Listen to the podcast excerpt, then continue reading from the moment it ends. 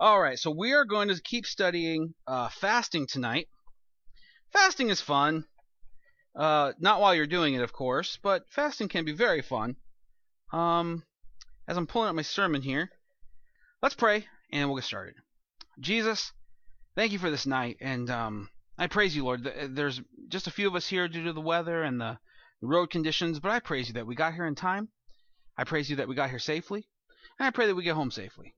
As we study your word, as we endeavor to learn more about fasting and its purpose and, and why we do it and how to do it, I pray for your Holy Spirit to reveal to us what we need to learn tonight. Um, no matter what I say, Lord, I give you full reins. I, I, I submit to you. I, I, as John the Baptist did, I decrease so that you might increase. For Vi, for for Laura, for Marie, for Dan, and for myself, Lord, bless us tonight with your holy presence, your revelation, your teaching, and your leading. We give you the praise and the glory in Jesus' name. Amen. All right, so we're going to talk about something kind of controversial tonight. We're going to talk about um, demon possession. Demon possession is always a lot of fun to talk about um, because there's so much that's taught that is unbiblical about demon possession. Um, or I've used the, the this poor altar. I use it as my as my uh, uh, example so so often. So imagine it being like two ends of a spectrum. You either have obsessed with demonic possession, demonic forces, so much so that um, a, a Christian's only responsibility is fighting the demonic, and then you go all the way to the other end of the spectrum where there are people who, for whatever reason, believe that demons do not exist. Um, there's no need to address them, and both of these are are an error in in the wrong direction. And so what we find biblically with demonic uh, possession, oppression, uh, that there is a very real uh, enemy that we face every day. There's Satan. Satan is a fallen angel, and when he fell, um, he took with him a third of the angels, and these became demons. So that being said, they become our enemies. Now, they cannot, uh, as Christians, possess us. Uh, it's the equivalent of trying to have salt water and clean water together. Either the Holy Spirit's in control or a demonic force is in control. Um, the good news about demons and possession and oppression is A, um, as real as they are, as scary as they can be, as, as much damage as they can do, they are not like God in, in that they're not omnipotent, uh, they're not all knowing. They're not all always present. Um, they cannot go someplace where the Lord has forbade them. Um, they are limited. They are finite beings, um, unlike God, who is infinite. And so, what does fasting have to do with demon possession? Well, we'll get to there in just a moment. So, first, Matthew 6 and 16. Sort of been our main text for the last few weeks. Um, sort of our, our jumping off point, if you will. Matthew 6 and 16, Jesus says this And when you fast, do not look gloomy like the hypocrites, for they disfigure their faces, uh, that their fasting may be seen by others. Truly I say to you, they have received their reward. But when you fast, anoint your head and wash your face, that your fasting may, be, may not be seen by others, but by your Father who is in secret. And your Father who sees in secret will reward you. And so this has kind of been our theme um, Jesus has uh, come and he's addressed fasting as though we would continue to do so. Um, he spoke to his disciples on one occasion where um, there would be a time where the bridegroom would leave, and that would be a time for fasting. Um, but while the bride, bridegroom was with them, it was a time for celebration. Um, as Christians, we are called to fast. Um, but fast, unlike the rest of the world, Fast, unlike uh, many of the folks did in the Old Testament, we no longer have a day out of the year where we are commanded to fast, like the Jews did with the uh, with the Day of Atonement or Yom Kippur. Fasting is just abstaining from something for a period of time to draw closer to the Lord. Paul, in addressing the church, uh, told the church, I forget which church it was, but that it would be okay for a man and wife uh, to abstain from one another uh, sexually uh, for a time of fasting and for prayer, but not for too long, but but long enough to to um, draw closer, draw nearer to the Lord. That would be an okay thing. So we know as Christians we should fast, um, that it's abstaining from something. Generally, we're talking about food, but it can be anything. Um, we don't fast like the Pharisees who did it to get attention, so they could be seen as religious or spiritual. And we've learned uh, over the last couple weeks, and we'll learn again tonight, that fasting is not a trick. It's not something we do to make God do what we want. You know, this is not the proverbial uh, coin that goes in the vending machine to give us what we want. You know, fasting does not uh, impress God. You know, oh, you didn't go with, you didn't eat for 24 hours, then I must do what you say. That's not uh, what fasting is about. Fasting is about us changing and being conformed to the will of God. Uh, Matthew 6 and 9, same discourse in which te- Jesus is teaching about fasting. He says, Pray like this Our Father in heaven, hallowed be your name. Your kingdom come, your will be done on earth as it is in heaven. And fasting can help us get over the hump of our will onto the path of God's will. And so, uh, two weeks ago, we looked at uh, David fasting during a time of distress. Last week, we looked at Daniel and his fasting for separation and sanctification. This week, we're going to look at the disciples. Um, and we're not going to look at the disciples as an example because they didn't do it right. We're going to look at what the disciples did not do in order to learn from them. And so turn to Mark chapter 9. And as you're turning there, uh, our first issue we're going to have to deal with is an issue of translation. Um, if you have a good Bible with footnotes at the bi- at the bottom of them, bottom of the pages, um, you you may have come across this at some point or another. I have here the English Standard Version of the Bible. Um, I know in our pews we have the King James Version. Some of you are reading out of the King James Version right now, um, and so we're gonna we're gonna find a difference in our translations. I'm gonna try to actually turn to the Bible rather than just referring to my notes. So chapter 9 verse 29. And he said, that is Jesus, to them, this kind cannot be driven out by anything but prayer. Now, if you've if you've read this in another translation than the one I'm reading, it is what? This can only come out by prayer and fasting. And so, um, most of the time when it comes to translations, pretty much across the board, it's pretty much the same. Um, with your mainline, most common uh, translations. English Standard Version, King James, New King James, uh, New International Version, the New American Standard, the New Living Translation. For the most part, they, they, they fluctuate uh, by using uh, words that are the same but are different so that they fit our language. But here's one instance where a word is left off. And we have to ask ourselves why. This is actually very important when it comes to Bible study.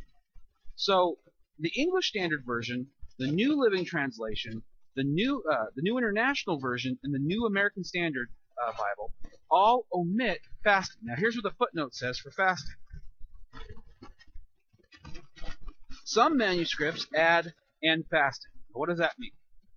Our modern Bible, what we read today in English, is translated from manuscripts that have been saved and preserved and, and discovered over centuries. At best, we have at this point copies of copies uh, of the original written uh, Bible. Um, for the Old Testament, the Jews were given the privilege and the responsibility of preserving the Old Testament. And then as the New Testament happened, you had, of course, the four Gospels. You had uh, the letters that Paul wrote. They weren't necessarily um, published like a book. They were letters written to folks, and then the church continued to pass those around, and it became evident that these were more than just letters, they were more than just words. This was the, the Word of God being expressed. And so at this point, where you have uh, men and women who have studied uh, biblical languages for uh, for a really long time, decades of time, they come to uh, an issue like this, where multiple manuscripts aren't saying something different, but there's a word that's missing. And so for the translations like mine, the English Standard Version, that simply say cannot be driven out by anything but prayer, here's how they have addressed this. Most, if not uh, most of the manuscripts, um, include fasting, but there are some that not, that don't. So we're not going to include it in our translation. We'll just have the footnote. With King James, New King James, they say, well, enough of them say with fasting, and so we're going to include it. Now, how does this work while maintaining the integrity of the translation? Neither one of these contradict the Word of God by going with the fasting or without the fasting. Also, by adding fasting, the, the, the, the translators have only bolstered the teaching and the belief uh, biblically that prayer and fasting go hand in hand. And so to read this and to not have the fasting there, I believe the lesson to be learned here is exactly the same. Um, and, and whether you read from a translation that omits it or not, um, really will not change your theology. And that's important. If you have a, a, a, a translation that your theology is is based on that, and if you take the translation away, your theology no longer works, you've got a bad translation or you've got a bad interpretation of the Bible. And so, um, just an interesting footnote uh, as far as it goes with um, Bible translation. It's a very uh, it, it's something that men have been doing for centuries to ensure that we as Christians have the very Word of God as close as possible as as our English words can fit uh, the Hebrew, the Aramaic, and the Greek that it was originally written in. So that being said, Mark chapter 9 verse 14 says this. And when the, they came to the disciples, now, now our main verse is Jesus says, This kind cannot be driven out by anything but prayer and fasting. We've got to blow this out. We've got to go a little deeper than just this one verse to pull out uh, the doctrine that God is teaching us. Verse 14 says, And when they came to the disciples, they saw a great crowd around them, the scribes arguing, and the scribes arguing with them. And immediately all the crowd, when they saw him, were greatly amazed and ran up to him and greeted him. And he asked them, What are you arguing about with them? And someone from the crowd answered him, Teacher, I brought my son to you, for he has a spirit that makes him mute. And whenever it seizes him, it throws him down, and he foams and grinds his teeth and becomes rigid. So I asked your disciples to cast it out, and they were not able. And he answered them, This is Jesus. O faithless generation, how long am I to be with you? How long am I to bear with you? Bring him to me. And they brought the boy to him. And when the spirit saw him, immediately it convulsed the boy, and he fell on the ground and rolled about, foaming at the mouth. And Jesus asked his father, How long has this been happening to him? And he said, From childhood. And it has often cast him into the fire and into water, to destroy him. But if you can do anything, have compassion on us and help us. And Jesus said to him, If you can, all things are possible for one who believes. Immediately the father of the child cried out and said, I believe, help my unbelief. And when Jesus saw the crowd, uh, saw that a crowd came running together, he rebuked the unclean spirit, saying to him, You mute and deaf spirit, I command you, come out of him and never enter him again. And after crying out and convulsing him terribly, it came out, and the boy was like a corpse, so that the most so that most of them said, He is dead. But Jesus took him by the hand and lifted him up, and he arose. And when he had entered when he had entered his the house, his disciples asked him privately, Why could we not cast it out? And he said to them, Jesus said, This kind cannot be driven out by anything but prayer or prayer and fasting. Um, I'm going to give you a little insight into how I study the Bible. Um, and it, I'm not saying it's the right or the wrong way, it's just how I best understand the Word of God. Um, have you ever been given, uh, sent, or, or had delivered a package from somebody um, a big package, maybe maybe a, a, gift in the mail, or maybe it's something you've inherited. Somebody get brings you this box. Somebody has passed away. They bring you this box, and it's full of stuff, and it's your duty to unpack it. You've got to open it up, and, and you start to unpack it. And some things are obvious what they are, but then you start you start going through stuff, and all these questions arise. Why is this in here? Why was this given to me and not another person? What use do I have for this? What sentimental what sentimental value is in this particular thing? Um, why was it at the bottom of the box and not the top? Um, you know, what did they use it for? Uh, what kind of uh, what kind of use did they have from it? um, sometimes we receive gifts like that, and we receive things we don't even know what to to use it for. It's just something given to us, and we've got to determine what that's all about.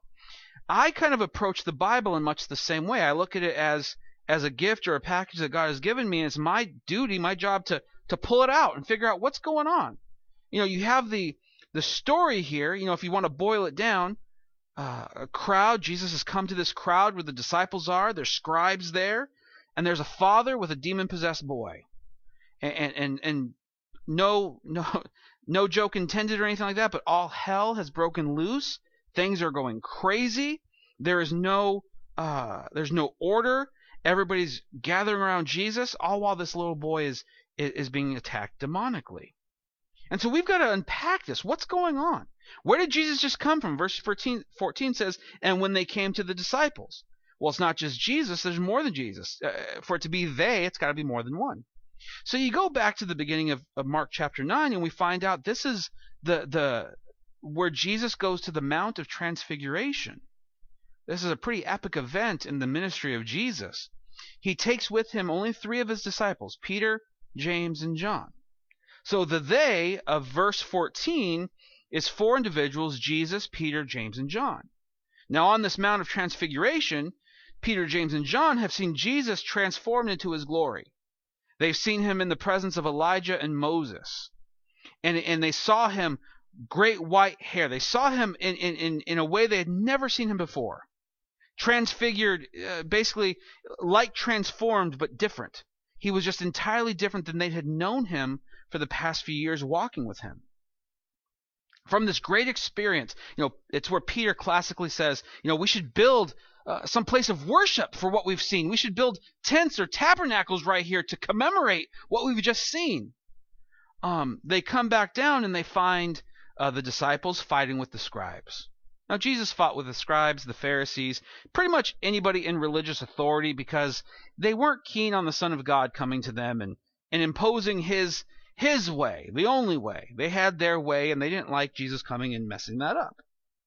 So he comes down and he finds this crowd and and, and this they're they're arguing and um nobody here is right. The scribes are wrong, the disciples are wrong, and rather than admitting their uh, insufficiency, rather than uh, humbling themselves, uh, rather than checking their pride, they start accusing one another.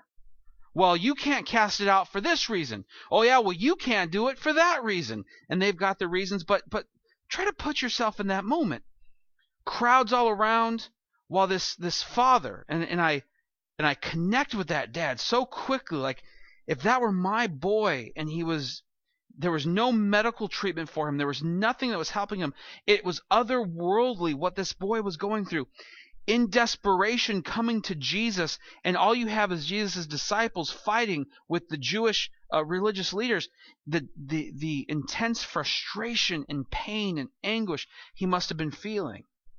It says that he, as soon as he saw Jesus, he ran to Jesus. He needed an answer. He needed help. He didn't need people to argue over the right and wrong of how to help his boy. He just wanted his boy helped. I love verse 19, not because it's a good verse. It's where Jesus says, "O faithless generation, how long am I to be with you? How long am I to bear with you?"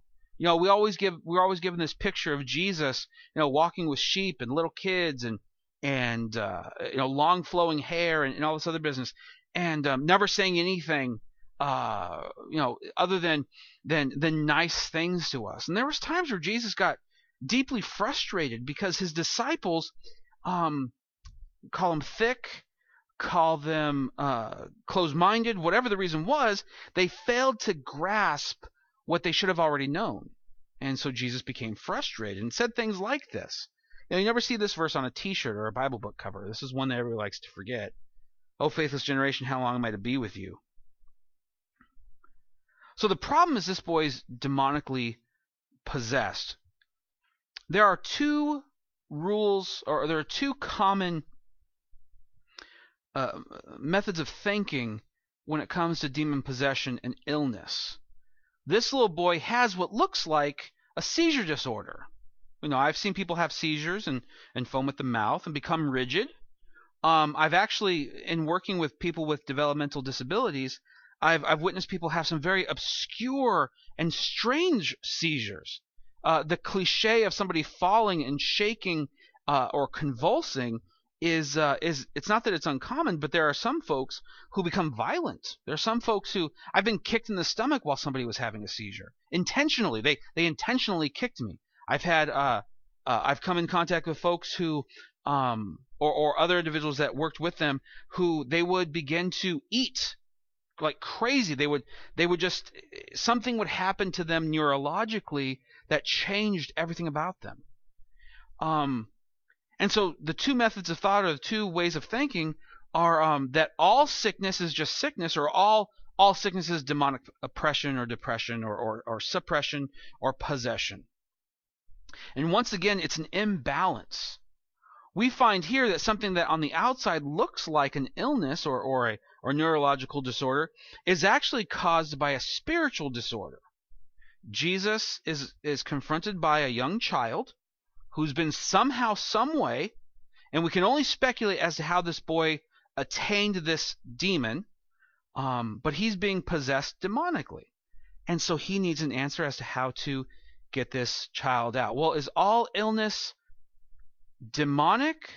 Is some illness demonic? Or is no illness demonic? I believe that it's in the middle. I believe that we have enough evident, evidence biblically that sometimes there is something that goes wrong with us and its its root is spiritual. But how can we know the difference? You know, if you've visited hospitals, if you've worked with people who have been sick, you know that there are times where there's no demonic presence there. No one's being influenced by a demon, but how can you know that? Well, here, here's our clue from this scripture. In verse 20, it says they brought the boy to him. They brought the boy to Jesus. And when the Spirit saw him, when the Spirit saw Jesus, immediately it convulsed the boy, and he fell on the ground and rolled about, foaming at the mouth. Now remember, this, this Spirit would cause this boy to seize in such a way that he would actually direct him towards fire and water to try to drown him or burn him. How can we know? When, when a demonic spirit is confronted by Jesus, they freak out they no longer uh, are hidden. Go to Luke chapter 4, verse 31. This is where Jesus is teaching in the synagogue at Capernaum. Verse 31 of, of Luke chapter 4 says, And he went down to Capernaum, a city of Galilee, and he was teaching them on the Sabbath. And they were astonished at his teaching, for his word possessed authority.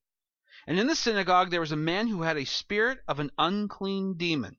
Okay, so there's our there's our correlation or our connection with this young boy. And he cried out in a loud voice, Ha! What have you to do with us, Jesus of Nazareth? Have you come to destroy us? I know who you are, the Holy One of God. I always find it interesting that that that demons are able to recognize Jesus better than some humans.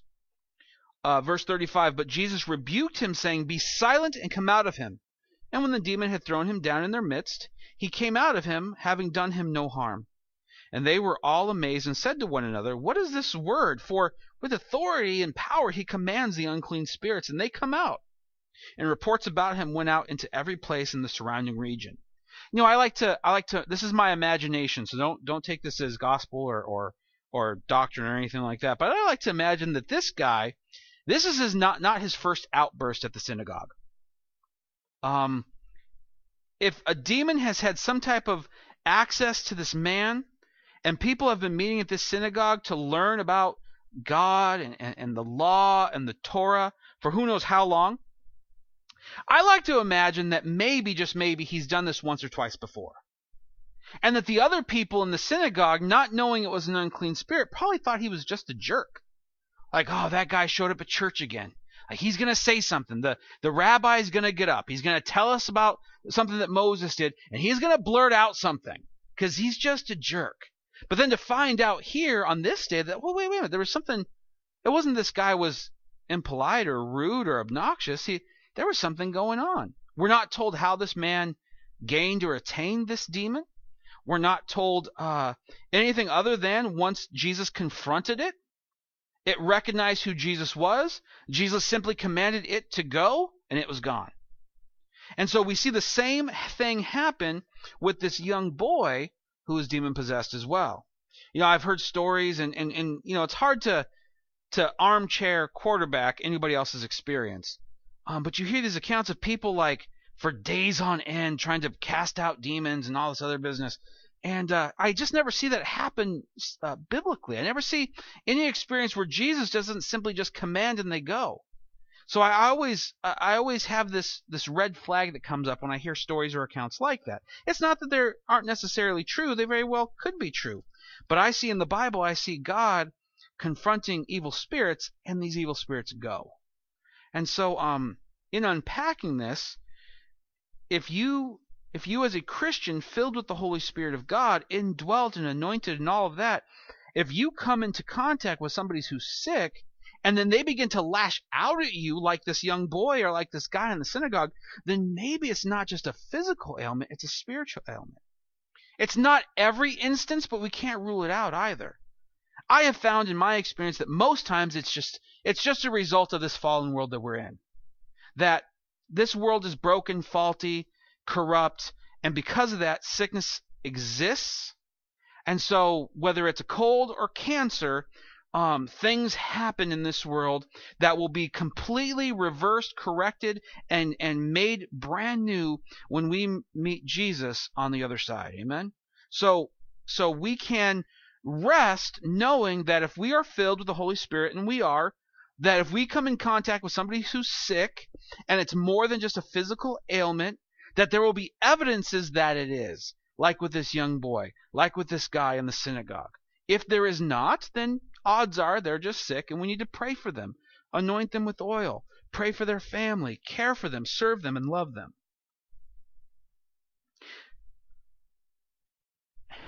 Something that's really bothering me as I look upon the grand landscape of our church, uh, and I say church like the big C church of America, is the amount of quarreling that happens. Uh, churches become rivals. Churches become enemies rather than co-laborers in Christ. We see this sort of happening here. It's not that the scribes and the and the disciples were on the same team, but the disciples instead of trying to serve this young boy and his dad, they start they take up arms against the scribes and, and still nobody gets help. I find many times that Satan um, he's not going to get all of his all of your attention on him. He's just got to get your attention off Jesus, and that's what he did with these disciples these men who walked and were in community and and, and, and ate with Jesus and you know and, and slept uh, wherever Jesus decided to lay down for the night and and uh, you know prayed with Jesus and and had community with Jesus they were completely turned around by these scribes that showed up. And whether whether it's a, a demon that was responsible whether Satan was just turning them all around doesn't matter. They failed at their job. And so quarreling there's a time to you know, Ecclesiastes, time for war, time for peace, all that. But as Christians, we have to be more concerned with serving than being right. more concerned with serving than having a rivalry with with another uh, person, especially on our own team. You know, there are a lot of men like uh, Bill Maher. You know, you guys may not know who he is, but he hates Christians. My job is not to be at war with Bill Maher. My job is to pray for him that he would meet and know Jesus not to not to degrade him or to try to one up him or or whatever. If my understanding of the bible is correct one day he dies he goes to hell. And, and my snarky remarks or my one up arguments on him and his thinking is not going to mean anything to him at that point. point. And so what will do the best good for somebody like him who's a celebrity and I'll never meet him that my efforts are best spent praying for him and men like him. Um and so when you see somebody on television who gets airtime because they're deciding to tear down the name of Jesus, um, you don't coddle them, but you don't you don't necessarily throw them under the bus either. You pray for them. You know, a, a, an actor, an English actor by the name of Stephen Fry, um, recently has gained a lot of headlines because he, of his remarks uh, of what he would say if he met God, and they all, you know, to paraphrase, were, "Why would you allow pain and illness and children to die and all this other business?" And a lot of Christians want to tear him down for saying that rather than pray for him and, and help him to understand who Jesus is and, and, and answer those questions themselves. Because he brings up a lot of good questions that we as Christians can address uh, in in the the under the umbrella of evangelism of evangelism and apologetics. But here's the real problem that we find in this passage of scripture: disbelief and lack of faith. Now, most uh, wrong teaching will tell you to have faith for the desired outcome to ensure that you get what you want. And when you read the New Testament and when you read the words pertaining to Jesus and faith in him, it's always faith in Christ and who he is and what is possible, not what you want. Jesus said to the to the to the dad, all things are possible. Now what Jesus is not saying is that all things will turn out your way. It's also not saying that things will not absolutely turn out your way. It's that all things are possible. From our perspective, when we pray for somebody, we pray knowing that what we ask is possible, but it's also possible that God has another plan. And so we we pray because we know God can do all things. He, all things are possible. But the the, the the the not the scribes. The scribes here are not the the enemy or the bad guy of this story. The ones who have really failed are the disciples. The father's faith is called out, and he quickly turns around. He quickly repents, if you will, of his disbelief and admits his disbelief. But the disciples are the one who, in through all of this, they don't know what's happened. Why can't we do this? Because they've cast out demons before. They know what's going on but somehow they came up short. Whether they started believing their own press, you know, were more impressed by what they can do than what Jesus could do, whether they just thought, you know, we're going to go rogue and we're going to be disciples who just get things done, for some reason they weren't getting it done. And Jesus' answer is this only comes out by prayer and fasting. Maybe they were only praying. Maybe maybe they didn't take this serious enough. They thought that they had all the power to get this done. They did not. Admitting our insufficiencies is not a sign of weakness in the presence of God. In the presence of Jesus, this father said, I believe, help my unbelief. You know, he, he admitted that, Lord, I do it, I do have a problem with belief. I do have a problem with faith in you. I do have a problem and it's not that I'm happy about it. I'm not proud of it. I'm not parading it. I'm not celebrating it, but it's there, Lord, and I need help with it. And some folks are afraid to bring their disbelief to Jesus. I can't think of a better person to bring your disbelief to. I can't think of anybody who else anybody else who would want to encourage you in your belief than the Son of God. And so this this dad, he does, uh, you know, for whatever reason, whatever has led to this moment where he, he's just at the feet of Jesus, he repents. Repenting is more than just saying, I'm sorry, it's turning around from where you were going. His direction was away from Jesus, and now his direction is to Jesus. So, fasting in this instance is less about making God do what you want, which it never is, anyways, but it's about increasing your belief. It's coupling fasting and prayer together to believe Jesus is who he says he is. That's what we're called to believe in. We're called to believe that Jesus is God. We're called to believe that he is the Son of God, that, that all things were created through him and for him and by him, that, that we are uh, we are sinners paid for, uh, a debt paid for by the, the cross of Jesus bearing our sins even though he was sinless. And so, as you fast, as you pray, we can echo, if you will, this same request that this father has.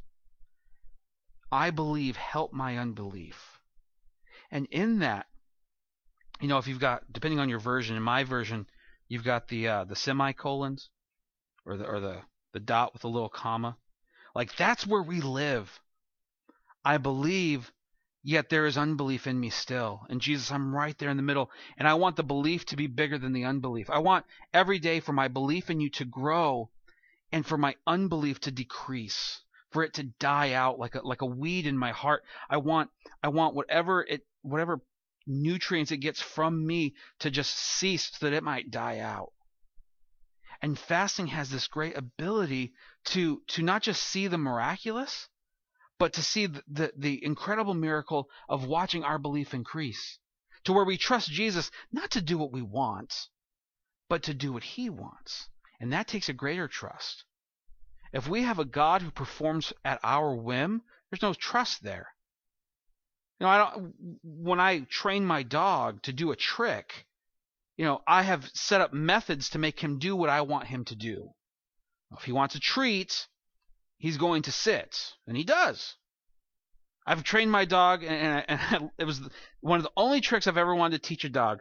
I taught him to to put the treat on his nose and leave it until I tell him he could have it, and then he he, he flips it and gets it. I love that trick. Put a dog bone on his nose or a little little nugget of something on his nose, and he'll sit there, and and he'll start salivating, and he wants it so badly, but he's so obedient that that he'll just wait. And as soon as I snap my fingers and say, "Go get it," he f- usually flings it across the room. Does one of these jobs and it just goes all the way across the room. But he can occasionally flip it around and get it all at the same time, really quick. It's it's one of the coolest tricks. Um, out of the three dogs I have, he's the only one. Parker, our, our golden retriever, he's the only one I've been able to teach to do that. But see, people treat God like that. I have the treat. God, you do what I say. You perform based on my command, and you do what I want. And, and that's not trust. That's not faith. That's being God. And that's being Lord. And that's being master. That's making God submissive to you, not you submissive to God. And, the, and here's the glorious thing about all this it's not an either or situation. Well, then I have to be the dog so that God can be the master. No. When we make God our God, we become his child. The good news is that we're not like a dog who's who's submissive in that way. We're like a child who who comes to our dad, our eternal father, who loves us greatly, who doesn't make us perform based on some whim he has, but he cares for us and nurtures us. And there's times where where even something as simple and as primal as food can get in the way of that. It can mute or dull or deaden some of the, the spiritual sensitivities we might have. And so fasting has a great ability to increase that uh, ability to to hear the voice of the Lord, to to feel the move of the Holy Spirit, to to understand or, or not just understand, but just to be able to lead and, and or, or follow rather the leading of the Holy Spirit. And it reminds us of what he's capable of. If you've ever worked with anything powerful, tools, cars, anything that just has an incredible amount of power. You can you can get so used to them you forget just how powerful they are. Just how dangerous they can be. Just how much damage can be, be potentially done with this tool, car, whatever. Um, as I was driving out of Flo's Diner tonight, you know, my car did one of those slipping things, you know, as I, I kind of fishtailed as I came out of the driveway. And I was reminded of just how dangerous the roads are right now. That I've got to be a little more careful. I got to be a little more alert. You know, 10 and 2 on the wheels and, and looking all around me and make sure I'm checking my rearview mirrors and all that kind of thing. Looking for black ice in the road and all that. You know, with Christ, He can become so common to us that we forget what He's capable of. And, and we, in our efforts to, you know, pray for the will of God, we kind of just settle for a God that we think just isn't even there. And so fasting can reintroduce us to the power of God. It can reintroduce us to what He is capable of. Not guarantee us what we want, not not a method or a trick to make God do what we want, but to remind us of, of the great power that He has. And when we get to a place where it's immeasurable, that's the place where we want to be. Where we cannot measure what God can do where that's the place of awe and wonder and, and, and marveling and, and, reverence that, that the Bible calls us to. And so for, for the Christian to pray or to fast like the disciples, it's this idea of increasing our, un, our, our belief opposed to our disbelief, and then ultimately deliverance. This young boy, Jesus goes. He he he commands his spirit to go. There's no there, he does it before the crowds get back to him. I love that. I love that Jesus didn't wait for the crowds to gather then performed. I love the, how he he did it before they ever got there, so they couldn't see what happened. So they couldn't just be part of the rah rah session that was going on around Jesus. It wasn't all fanfare. It's the same thing he did when he brought the young girl back to life. When the young girl had died and he got to the house and there's people mourning all over the place. I believe it's in Mark, uh, it's in the beginning of Mark. I don't know which chapter. Young girl has died. Jesus shows up and the mourners are all there. And, and they're, and they're, they're just wailing because they're mourning. But once Jesus said, No, she's not dead, she's just sleeping, they all started cracking up. They all started laughing because they weren't really mourning. They weren't really distraught or distressed. They were just putting on a show. And so when Jesus goes to actually perform that miracle, the Bible says that, that he didn't take the whole crowd in there with him. He took Peter, James, and John. That was it. The parents were there. Jesus was there. That was it. She comes back to life. Jesus basically says, make her a sandwich, give her something to eat. Probably wasn't a sandwich, but make her something to eat, and then he left. The crowds who were just there for show, who were there because of Jesus's, uh, you know, first century rock star status, they weren't privy to what Jesus was actually going to do. You know, calling people back from the dead, delivering people from the demonic is not something that Jesus does for attention. I mean, as a Christian, man, it reminds me of how much power he has. It causes me to worship him more. But Jesus doesn't need to do that to impress us. Jesus does that to deliver and to heal and to, to redeem and to restore and to give a second or a third or a hundredth chance to somebody. And our God's a God of deliverance. Our God's a God of, of delivering us from those things that, quite frankly, they just get a hold of us and, and we don't know how to get them out of our lives. Jesus can deliver us. Whether it's whether it's bad choices, whether it is uh, habits or addictions, or if it's something demonic.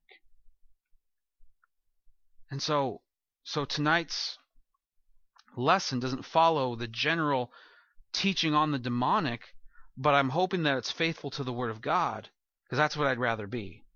And so, um, fasting like the disciples, there, there's no there's no discipleship fast. You know, there's no abstaining from a certain type of food. It's just simply fasting. It's just simply get so serious about what you're about to do, just drop all things and, and go into prayer and fasting over this person, situation, whatever it might be. So that so that A, circumstances might change, but B, so that we definitely will change. So we're gonna stop right there. That's how you that's how you fast like a disciple. Um, you do so for the deliverance of others. You do so to serve and to love um, other people. You know, maybe the maybe the disciples were unwilling to fast for some reason. You know, that's just speculation. It could be could be wrong, but the fact that Jesus has to call them out on it, maybe that indicates that they were unwilling to do so. Maybe they were willing to help these people a little bit, but they weren't willing to go all the way for this young boy and his dad. Regardless, everybody in this story, with the exception of Jesus, has a problem with their belief. And this young man, young boy and his father, they're delivered. One's delivered from demonic possession, one's delivered from unbelief. And, and both of those can be equally devastating in our lives. So we're going to pray.